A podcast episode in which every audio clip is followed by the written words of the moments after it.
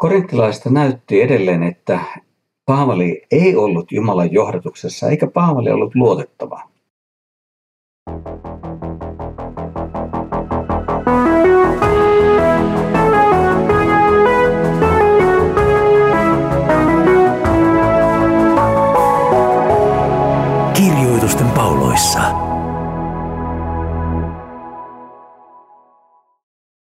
Tervetuloa kansanlähetyksen Kirjoitusten pauloissa podcastin pariin. Minun nimeni on Ilkka Rytilahti. Olen kansanlähetyksen valtakunnallinen raamattokouluttaja. Yhdessä saamme käydä Paavalin toisen korittalaiskirjeen sanoman äärelle. Missä on sinun lohdutuksesi ja turvasi, kun elämässä väistämättä tulee vastaan ahdistusta ja kärsimystä? Kristukseen seuraaminen ja palveleminen oli johtanut Paavalin elämässään äärimmäisen ahdinkoon, kuoleman todellisuuden kohtaamiseen asti, katsomaan omaa katovaisuutta silmästä silmään. Siinä heikkoudessa hän sai kohdata Jumalan voiman, Jumalan hyvyyden ja sen, että Jumala voi muuttaa ihmisen tilanteen, kun hänellä itsellään ei ole enää mitään millä vaikuttaa siihen. Tällä tavalla Paavali oppi sen, että ahdingot eivät ole Jumalaa suurempia. Ihmiselle ne voivat olla ylivoimaisia. Mutta koska Jumala ei ole hylännyt omaansa ahdingon keskellä, ahdinko voi opettaa ihmiselle tärkeitä asioita. Sitä, että Jumala, joka sallii nuo vaikeudet, on myöskin Jumala, joka lohduttaa. Jumala, joka tulee kivun keskellä vierelle, vaikka sitä ei näkisi eikä tuntisi. Mutta Jumala ei hylkää lastaan omaansa. Paavali ei kerro meille kirjeensä johdannossa tarkemmin, mistä kaikista vaikeuksista oli kyse. Ne liittyvät kuitenkin hänen tehtävänsä Jumalan apostolina. Usko ei ole sillä tavalla voitollista, että se poistaisi ahdistukset kristityn elämästä. Usko on sillä tavalla voitollista, että ahdistuksetkaan eivät voi erottaa meitä Jumalasta. Sen Paavali oppi, kun koko hänen elämänsä oli vaakalaudalla – ja hän oli varma jo siitä, että hän ei enää tule pelastumaan. Kuitenkin Jumala pelasti hänet.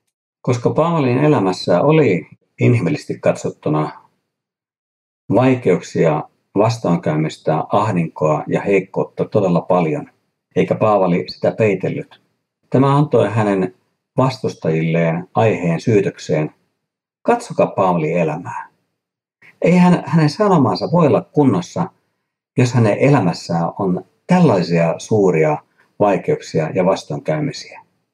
Tämä johtopäätös kuitenkin oli luonnollisen ymmärryksen mukainen.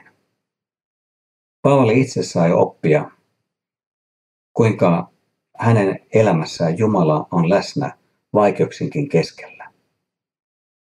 Paavali sanoo jakeessa 12, että meitä eli häntä ja hänen tiiminsä jäseniä on ohjannut Jumalan armo eikä inhimillinen viisaus. Ihminen arvostaa viisautta, mutta sellainen ihminen, joka on kohdannut Jumalan armon ja tajunnut sen riittävyyden, sen kestävyyden, sen valtavuuden ja suuruuden yli kaiken inhimillisen, myöskin inhimillisen viisauden, arvostaa armoa yli kaiken. Kristillinen usko ja elämä on Jumalan armosta ja armon varaan rakentamista. Jonkin sellaisen, joka kestää kaiken muun hajotessa tai pettäessä. Paavali tähdentää korinttilaisille, jotka epäilivät hänen apostolisuuttaan ja uskovaillustaan, että hänen elämänsä ei ole ristiriidassa Jumalan tahdon kanssa. Hänen sisimpäänsä on puhdas. Korinttilaista näytti edelleen, että Paavali ei ollut Jumalan johdatuksessa eikä Paavali ollut luotettava, koska vaikka hän oli luvannut tulla aiemmin heidän luokseen, hän ei ollut tullut Korinttiin. Paavali kuitenkin sanoo puolustuksekseen, että juuri Jumalan armo on ohjannut häntä. Jumalalla oli hänelle toista tehtävää juuri tuolloin. Ja tämän, että Jumalan armo on ohjannut häntä, tämän korinttilaiset myöskin saavat nähdä ja ymmärtää, jos he ovat avoimia tälle. Paavalin aiemmat lupaukset ja toiminta näyttivät korinttilaisista olevan ristiriidassa. Paavali oli luvannut tulla Korinttiin, mutta ei tullutkaan. Ja näin Paavali vaikutti ailahtelevalta ja epäluotettavalta, ja jollei suorastaan vilpilliseltä. Miksi? Johtuiko se siitä, että Paavali ei sittenkään ollut Jumalan johdatuksessa eikä hänen palveluksessaan? Mahtoiko Paavali olla oikea apostoli? Näin hänen vastustajansa häntä syyttivät. Mutta tiedätkö, on paljon helpompaa syyttää, esittää syytös, kuin puolustaa. Syyttäminen käy helposti. Puolustaminen on monesti hyvin haastavaa ja vaikeaa. Paavalilla oli kuitenkin verraton todiste siitä, että hän oli oikealla asialla. Hänen oma toimintansa Korintissa oli todiste siitä, että hän oli Jumalan apostoli ja Jumalan käytössä. Muutoinhan tätä seurakuntaa ei olisi syntynyt. Sitä ei olisi olemassa.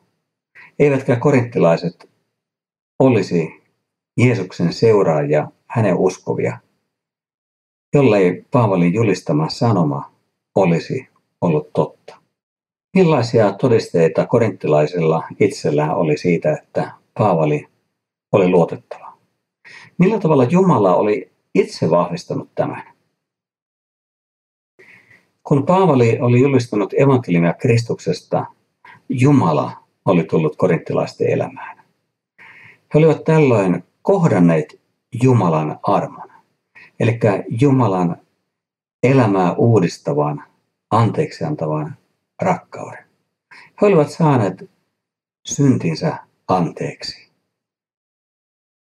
He olivat tämän vaikutuksesta syntyneet uudesti ylhäältä. Ja he olivat saaneet vastaanottaa elämäänsä Jumalan pyhän hengen. Pyhä henki heissä asuvana on Jumalan sinetti sille, että he ovat tulleet osalliseksi evankelimista ja siinä olevasta lupauksesta, iankaikkisesta elämästä, pelastuksesta. Heidät oli siirretty kuolemasta elämään, pimeydestä valoon. Kaikki nämä seikat kertovat siitä, että Jumala oli Paavalin kanssa. Ei suinkaan niin, että Paavali olisi vain sooloilija omalla asiallaan, ilman Jumalan tahtoa toimivana.